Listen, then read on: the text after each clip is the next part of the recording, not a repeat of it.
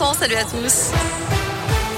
À la une, on respire très mal à Lyon. Nouvel épisode de pollution aux particules fines dans le Rhône et le Nord-Isère. Paris et Lille ont mis en place la circulation différenciée aujourd'hui. Ce n'est pas le cas chez nous pour l'instant, mais le préfet de région demande aux automobilistes de lever le pied sur les grands axes. Et puis mieux vaut éviter les activités physiques en extérieur.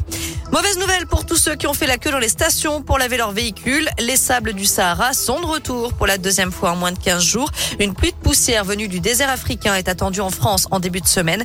Explication de Julien Malaval, météorologue dans la région. On est toujours concerné en ce moment par un flux de sud, donc qui fait remonter ces poussières sableuses du Sahara. Si on regarde dans le ciel, on a cet aspect laiteux, cette ambiance un peu brumeuse qui marque le fait qu'on est en présence de poussière saharienne. Alors rien à voir avec les intensités et les quantités qu'on a eues il y a quelques jours.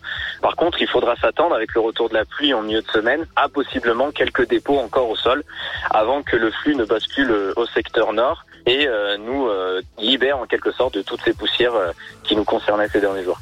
Vous l'aurez compris donc, mieux vaut patienter encore un petit peu avant de vous ruer dans les stations de lavage. Eux ont mis en place un équipement similaire mais pour nettoyer son animal de compagnie.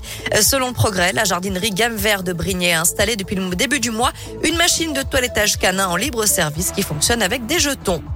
Ils avaient capturé une vingtaine de hérissons et les enfermaient dans un sac poubelle. Deux jeunes de 13 et 19 ans appartenant à la communauté des gens du voyage ont été interpellés samedi soir à Meyzieux où ils stockaient ces animaux. Une espèce qui, je le rappelle, est protégée. Il est donc interdit de les chasser. Tous étaient vivants sauf un. Ils ont donc pu être relâchés.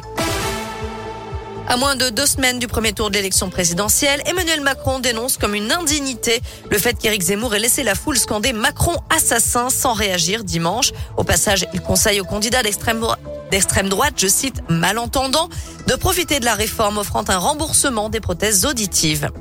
Dans le reste de l'actu, Jean-Vincent Placé en garde à vue pour harcèlement et agression sexuelle aujourd'hui.